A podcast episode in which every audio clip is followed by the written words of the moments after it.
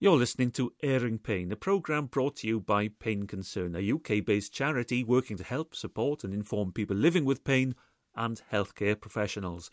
This programme's been funded by Pain Concern's friends and supporters. Now, do people with chronic pain really have a say in how we're treated? Are we given the right information to make informed decisions? Are our views as experts in how our pain affects our lives really taken on board? And do the different disciplines in the health profession who manage us treat us as conditions or as individuals? Indeed, do they communicate with each other at all? These issues were addressed at the British Pain Society's annual scientific meeting in Manchester when Dave Tomson, a GP in the northeast of England, spoke about shared decision making and his involvement in the MAGIC programme. And that's an acronym for Making Good Decisions in collaboration. The MAGIC program has been an implementation program in hospitals and general practices to try and work with frontline staff and with patients so that they are making better decisions together by sharing information, looking at the, uh, the pros and cons of different options, and arriving at a decision that's best for the patient, that fits. So, where are the barriers to shared decision making? Oh, lots. I mean, for good shared decision making, you need good information. So, one of the challenges is we don't have good information about lots of the things that we do. What is the relative benefit of exercise programs versus uh, cholesterol lowering drugs, or, or in a pain context? We have very poor evidence about how many people given an opiate for musculoskeletal pain will improve versus the number of people who will improve using exercise as their way of coping with, with their pain or improving their pain. So, one problem is evidence. The second problem, I think, is that many professionals, many clinicians are uncomfortable in a number of ways with really opening up the dialogue to being shared. So some may believe that patients won't be able to understand the details or the complexities of the the science, if you wish, the, the evidence. Some may think that there's not enough time to do it adequately and that it's the patient's job to trust them. So I think there are a variety of barriers at a clinician level, and then I think there are some barriers or, or challenges eh, for patients. So some patients may wish to put themselves in the hand of the clinician and, and simply say, you know, tell me. Doctor, fix me. Doctor, fix me. And of course, may actually even be resentful of the idea of a doctor saying, well, actually, I'm, I'm very unlikely to be doing most of the fixing here. Uh, most of the fixing is going to be you. Uh, and what I can do is help you understand better and worse ways of, of handling your condition. Um, but in the end, if you don't do the exercises or do the stretches or do the pacing, that's in your court. And so, shared decision making is actually an invitation for patients to be much more engaged themselves. And some of the barriers are around patients that uh, want to be passive, want to be held, want to be simply looked after. But to share a decision, it means that we both have to be informed about the other, if you like. I, as a patient, need to know how you can help me and how I can help myself. Yeah, yeah, yeah. We need a number of things. We need the information that we can share together about what works and how well it works. We also need to understand what matters to you. If you think about any decision, what's best for you might not be best for someone else it might be that you, you know, if we take a very simple example like taking a cholesterol lowering tablet, a tablet that lowers your cholesterol, which there's very good evidence is likely to reduce your risk of heart disease. But it means taking a tablet every day and it has a potential for side effects. And some people believe, you know, I don't think for me, taking tablets is, is what I like to do. I'm prepared to take that extra risk. The science would say everyone uh, above a certain age with other risk factors should take one of these things, but the science doesn't take into account your preferences. So a good shared decision has to be about what matters to you. And you may not know what matters to you in terms of this particular decision until you've started to explore the territory with someone.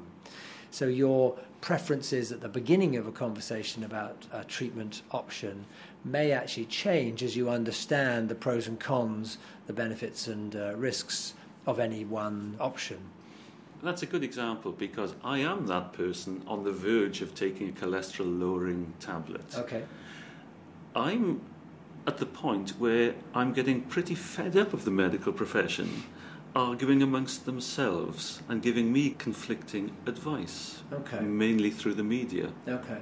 Not not through face to face health professionals. Yes. So, does the medical profession need to get its own shop in order before asking me to help out on my decisions? Well, yes and no. I mean, I think, you know, in a sense, understanding that there are not such clear options, welcome to the real world, patient. Uh, if you thought that you would come to me and I'd tell you it's very clear, this works, this doesn't work, it's all very straightforward.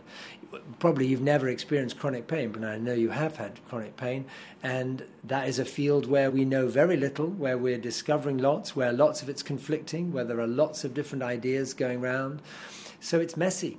It's not straightforward. And actually, the science around lots of things is not straightforward. And at some level, if we are going to both be adults, we both have to accept that it's actually a bit messier. I could pretend that it's all nice and straightforward and treat you like a child. Uh, and you could pretend to be a child and accept my uh, unquestioning, you know, advice. And that's a world that, you know, we maybe been in, but it's not a world that I'm interested in working with patients in. And that's not shared decision making? No, no. Shared decision making, you have to share some of the messiness, the fact that it, it is not straightforward. And in pain, it's particularly tricky, I think, because we have very poor evidence. And sometimes we find it difficult, patients and uh, clinicians find it difficult to actually agree about what the nature is of the problem. And if we can't even agree about the nature of the problem and, and the meaning and understanding we attribute to that, that, we, you know, that, that wraps up that problem, then we're in trouble in terms of discussing what my options be. But I think what we need to do is we need to try. We need to start that conversation. We need to start the effort of treating each other as adults of exploring together what we do know, arriving at shared meaning, shared understanding, and then beginning to say, well, you know, if that's where we're starting, these are some of the options, and this is what we do know about these options, uh, and beginning to then be in a more collaborative place. And certainly in chronic pain, being collaborative is one of the fundamental, you know, that we, we, we really need that more than in, in many things. That was Dave Tomson. I'll just remind you that whilst Pain Concern believes the information and opinions on airing pain are accurate and sound based on the best judgments available, you should always consult your health professional on any matter relating to your health and well-being. He or she is the only person who knows you and your circumstances, and therefore the appropriate action to take on your behalf. Yes, I know, I say that in every edition of Airing Pain, but I think it's particularly relevant to the amount of information and disinformation available to us at the click of a mouse key on the internet and social media. How can we trust what we find on search engines, and how can current and developing internet technology be used in the management of chronic pain? These are just some of the issues that a new special interest group of the British Pain Society will address. I went along to the launch of this Information and Communication Technology Group at the Society's annual scientific meeting, where I spoke to Meherzin Das, who's clinical lead of Dorset Pain Management Unit and chair of the group, along with David Barrett, one of the committee members, and John Worth, founder of Know Your Own Health, a provider to the group community. The internet and our IT services can be very powerful um, in supporting people with long-term conditions and pain and so on. But what's key is that uh, it actually doesn't replace human, warm human equitable support, but what it can do is it can create the conditions and the foundations within which things can be organised better, information can be exchanged better, uh, people can go and find you know the information that they're looking for, and access the type of support that they want. that's the sort of the, the thrust of the work that we're doing. That's the thrust of it, but what does it mean to the patient? Speaking as a clinician, ICT has a lot to offer in terms of complementing clinical work done in hospitals and community care settings. So, the, the, website that John set up for us, for example, which is Soaring Above Pain within the Dorset Community Pain Service, helps patients by providing lots of handouts, uh, data sets that they've got from clinicians. Have, so patients have those to access at home uh, and can track their own goals and own progress in therapy and set up what they'd like to as, as part of their recovery process from pain. And I use that word recovery in inverted commas because it has different meanings to different people.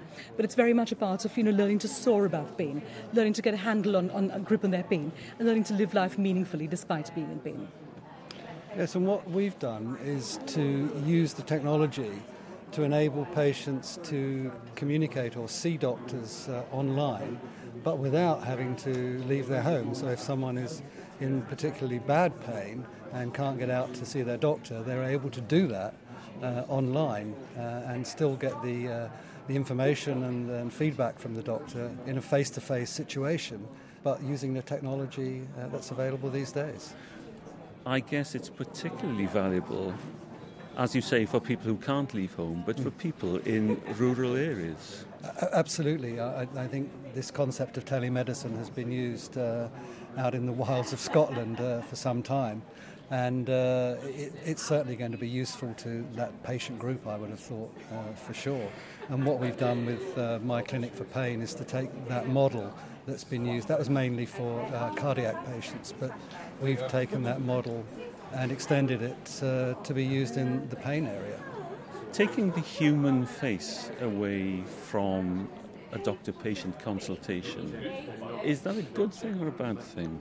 Well, it's not taking the human face away because they'll be able to see each other as you would with a, let's for example, a Skype or a FaceTime uh, discussion. So you can see the doctor, the doctor can see you, and the beauty of it is it can be recorded and stored on the patient's home page, if you like, for the patient to review at a later date. So if they've missed something that the doctor said, they can go back and look through the video again um, and pick that up and put it into action. So that's the start of it. And linking into what John's company does is, is to lead patients down the path of self management, using this as a tool to help the patients rather than to use it to drive what happens. So it's, it's, it's an assist to the doctor and the patient rather than taking over. Yeah, I mean, you can't assume that technology is going to answer the problem. It isn't going to answer the problem. What you need to do alongside the introduction of technology is to introduce work around systemic change and cultural change within the practices that you're kind of delivering. So it doesn't happen overnight. It's something that needs to be uh, introduced to people, to patients, to citizens, who are more used to kind of just rocking up at a, at a surgery and, and asking to be fixed. The opportunity with IT is to create uh, an infrastructure that enables people to start to, to, to view their options and the things that are available to them, which include clinical services and other kinds of support that they might be able to get out there. I glibly said it's, it's removing the face, if you like, of the doctor. In actual fact, it could be viewed as bringing the doctor to you rather than you having to go to the doctor. Yeah, I think that's certainly true. And uh, from my own personal experience of seeing my own GP, we sit there in the room, we don't make any eye contact. He's looking at his computer screen and talking to me and, so and writing notes. Yeah. Now, with, with, this clinic, my clinic for pain, you haven't got any choice. You have to see the doctor face to face so that you're both looking at each other with eye contact. So, I mean, in fact, in some ways, this might be even better than the, than the situation in the doctor's office. There is no hiding. Absolutely. And it's all recorded too, so uh, it, it's there for everybody to see. And the CQC, as you can imagine, love that. CQC? Care Quality Commission. You've just finished all the development work and you're going live. Now, what does that mean? How will it be rolled out? Well, it means um, doing some trials with a, a number of patients and making sure we can get rid of all the bugs that will inevitably be in the system and making it as easy as possible for people to use. Obviously, we've developed it in house and, and we know how it works, we know it inside out, but of course, the patient won't know that, so we're going to have to trial it with real life patients. Uh, and uh, then see how things go from there and make the changes and improvements. And I think some of the ideas that John has got also will feed very much into uh, what we're trying to do. The IT aspect is, you know, is really just the means by which you set up infrastructure to enable people to, to, to, to access the, the care and support that they want.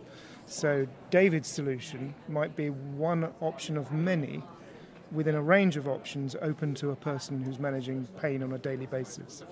What we're interested in primarily is what happens to that person in between their clinical appointments. So, you know, if, if you imagine between March and October, what happens to that patient between the March appointment and the October appointment? What are they doing in between times? They're self managing.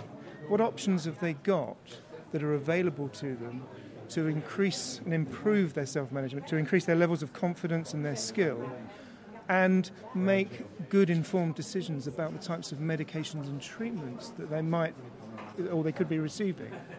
You see, I think the term IT, information technology, is an outdated term. Yeah. It is no longer static what you're saying is, is absolutely right. You know what, what, we're looking at in, in all walks of life. You know whether, whether you're catching a plane or wanting to do your shopping. It, you know digital services are kind of prevalent, and they're going to be more and more prevalent within healthcare. So what do you need to do to enable kind of digital services to work well within the very complex nature of, of healthcare? And our understanding and the work that we're doing is to identify how you manage the interdependence between digital services, clinical services, and the work that people need to do to self manage their long term health conditions. So, those are three kind of core components that need to work side by side. It's a really exciting part of the whole sort of healthcare landscape. It's something that's in policy, but very, very few people know how to deliver know what to commission at the moment. There's an inevitability that that's the direction of travel. And I think the key to it is not to use it as a substitute for uh, other means of treating patients, but as an aid. And, and that's, I think, hopefully will take the fear away. It's not something that's going to take over people's lives, it's going to be part of their lives and to help improve their quality of life. I'm Dr. Jason Davies. I'm a consultant anaesthetist in Oban, and I run the pain service for Argyll. Oban, that's far north of Scotland. It's about 100 miles northwest of Glasgow. At the moment, there is an initiative to try and see if we can better deliver our services to the more remote parts of our community, which are not well served, it, it would be fair to say, at the moment. And also that the work is done pretty much all by the patient. You know, if they want to gain access to these services, for instance, if you live on Islay or, uh, or, or somewhere like that, you have to go to Glasgow. And Glasgow is better to travel to because you can actually fly there. So it's, it's a less onerous journey. But it would be better if we could deliver, if they didn't have to travel as much. I'm not saying they wouldn't have to travel at all, but if you could actually deliver something effective, and I think that's the key word, deliver something effective locally, then that I would think has got to be a good thing. But is travel the only benefit? Not necessarily. I mean, you know, obviously you're, you're, delivering a sort of secondary care type service, so a more comprehensive service perhaps to the patients, but you're also supporting their GPs, so you're, you're educating, you're supporting. There's lots of collateral benefits that you get as well. And face to face. Well, I like the idea of, yes, of actually seeing the person. And I think with the limited experience that we've had by telephone, it may be that I'm a bit of a dinosaur in that respect, but I, I like to see people, I like to touch people, and moving into telemedicine, which has got to be the way to go. It, there is no doubt about that. It's a different experience for me, but it's also a different experience for people as well, because I think people like to be seen. It also, I guess, puts patients a little more in control. Which is where we want them. Because we know that if they take care of themselves, they take an active interest in policing their pain, then they do much better. So it's something that interests you? It, it has to be an active experience for them, yes, yes. I'm going to try and see if I can link up to our office in a minute to show you how the thing works. And it's just like a normal face to face conversation. Um, any notes that the doctor makes would appear in here. And if he's prescribed something, we run an internet pharmacy, so you can actually buy that from the pharmacy now. But it's also got the patient information leaflets. This may be a bit difficult in the north of Scotland, but within a 10 mile radius of um, where you live, it will identify all the backup services that you need. So if you want, let's say, an acupuncturist near your house, All right, uh-huh. then it'll give you the address and phone numbers. Uh, and- probably not as useful for us. No. no, exactly. Not going to be any use at all. Um, When it's up and running, it all sounds great. yeah. But how do you get from not having anything to the point where I mean we do have we do have broadband access to all the islands because that, that was a Scottish government priority. But broadband access and a laptop. You can Yeah. do this anyway. telemedicine is, is, is the way ahead for us. Of course. That's what um, this is, because, because we can't you know we can't physically be everywhere. Telephone is okay; it gets information, Yeah. but you don't actually lose a lot of visual cues. You lose a lot of you know, non-verbal communication, Yes. which can be quite relevant in terms of a consultation. I mean, at the moment, the patient questionnaire that we're using is, is, is it's a handwritten questionnaire. The questionnaire gets sent out. Uh, the patient fills that in Yeah. um, with various scoring systems and whatnot. That comes back, and then we have a telephone consultation. Yeah. Often that will either be quite clear where they're going Yes. or what needs to be done Yeah. um, or what advice needs to be given. Sometimes it's not and you have to bring them in. But you're bringing them in primarily because you want to see what's behind this sheet of paper. Yes, exactly. yeah. But there's no reason why you couldn't do that with this uh, system online. The work that's going on is to produce a range of kind of key benchmarks across not just this group, but you know across the whole of, of, of you know health healthcare delivery. It's it's a major priority within NHS England itself. You know the Information Directorate and the way in which data is managed, that information is managed, and and, and, and so on, is something that you know has increasing importance. You know where within healthcare, we're working with a knowledge economy as much as we are with kind of a healthcare economy.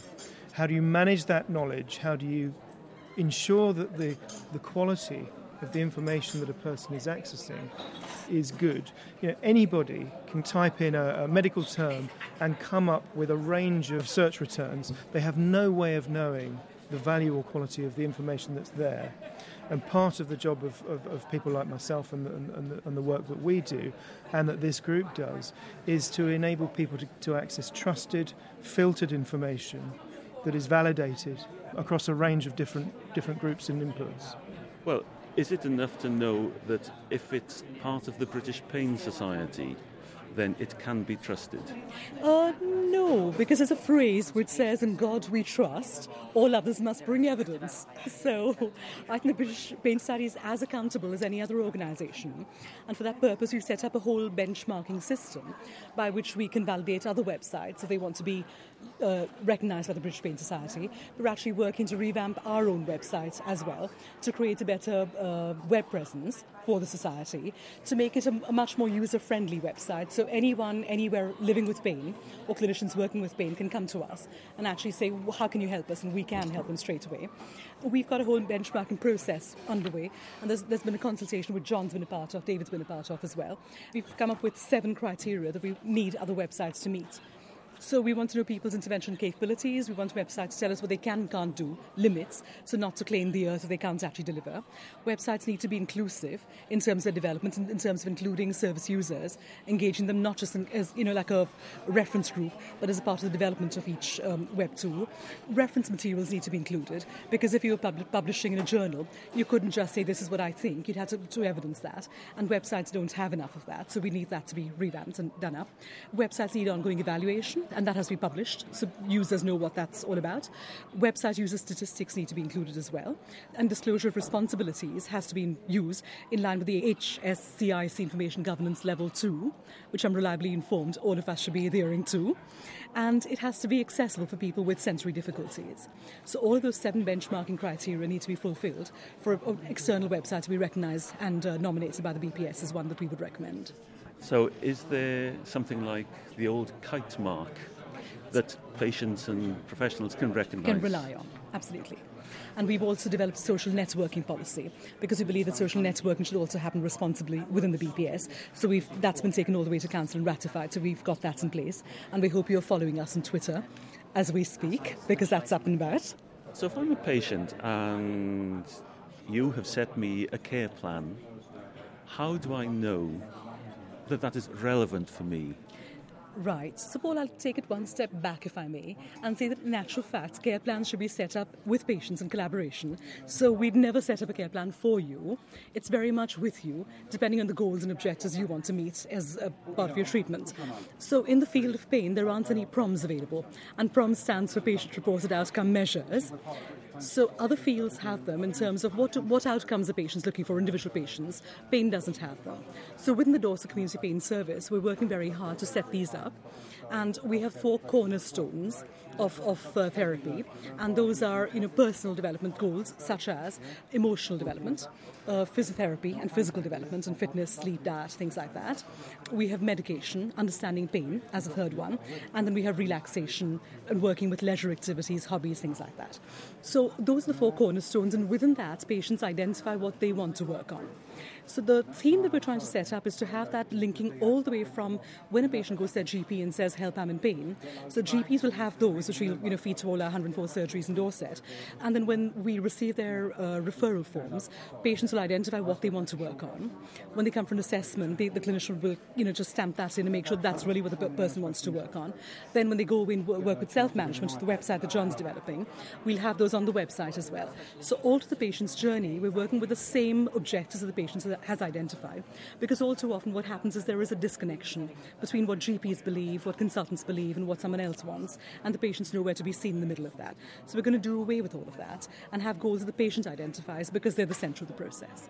So I go along to my GP in Dorset. We identify that I have pain. And then what happens? The GP would say, What about your pain is the worst thing for you? Is it the pain itself? Is it that you're worried about the pain? What do you, how do you live your life? Has it stopped you from doing things? Oh, no, but I'd go to GP and say, I want to get rid of my pain. Absolutely. And then it's a GP's job because we talk to GP, all the 104 surgeries we have. We have staff going out to, to educate, in inverted commas, all the GPs on pain management. So GPs now know that it's not just about getting rid of pain, it's about living life around pain intractable pain. So GPs then share that message with patients from step one. So patients no longer come into the pain service saying, get rid of, of my pain. They're actually saying, right, can you lessen my pain, decrease my pain, and how do I learn to live with my pain? So that's the message we're sending out. And that's a very powerful message. It's a very important message, sadly, because we have a magic solution or a magic bullet to take pain away, you know, we're left with self-management. So we have to do our, you know, very best to help patients learn to somehow cope with their pain. It's about helping the patient to take responsibility for their pain rather than the doctor taking over that responsibility, handling it on their behalf. This is about the patient taking control and managing their own lifestyle according to what they can do, as opposed to focusing on what they can't do. And I think that's the key to it for me, is helping them achieve rather than not achieve. Yeah, self management doesn't mean go away and get on with it. No. It means let's find a way of living with this and putting pain somewhere further down the list of issues. Yes, and there are a whole lot of other organisations there to help the patient achieve that. It's not one person on their own. And I think what Meherzin has achieved in Dorset is to bring all those uh, agencies together for the benefit of the patient, not the benefit of the doctor. That's what's making a difference there, I believe. Dave Barrett at the launch of the British Pain Society's Information and Communication Technology Special Interest Group. Don't forget that you can still download all editions of Airing Pain from our website. That's painconcern.org.uk or you can obtain CD copies direct from Pain Concern. If you'd like to put a question to our panel of experts or just make a comment about these programmes, then please do so via our blog, message board, email, Facebook, Twitter. All the contact information is on our website. Once again, it's painconcern.org.uk. There you'll also find details of Airing Pain's companion magazine, Pain Matters, which is available as an online subscription or direct by post. Last words to Meherzin Das, clinical lead of Dorset Pain Management Unit and chair of the British Pain Society's Information and Communication Technology Special Interest Group. You know, my heart goes out to every single person with pain because I think their courage is absolutely inspirational. Because if I was living with pain non-stop, I don't think I'd want to be in pain either. And I say to all my patients that I'm inspired by their brand of courage every single day.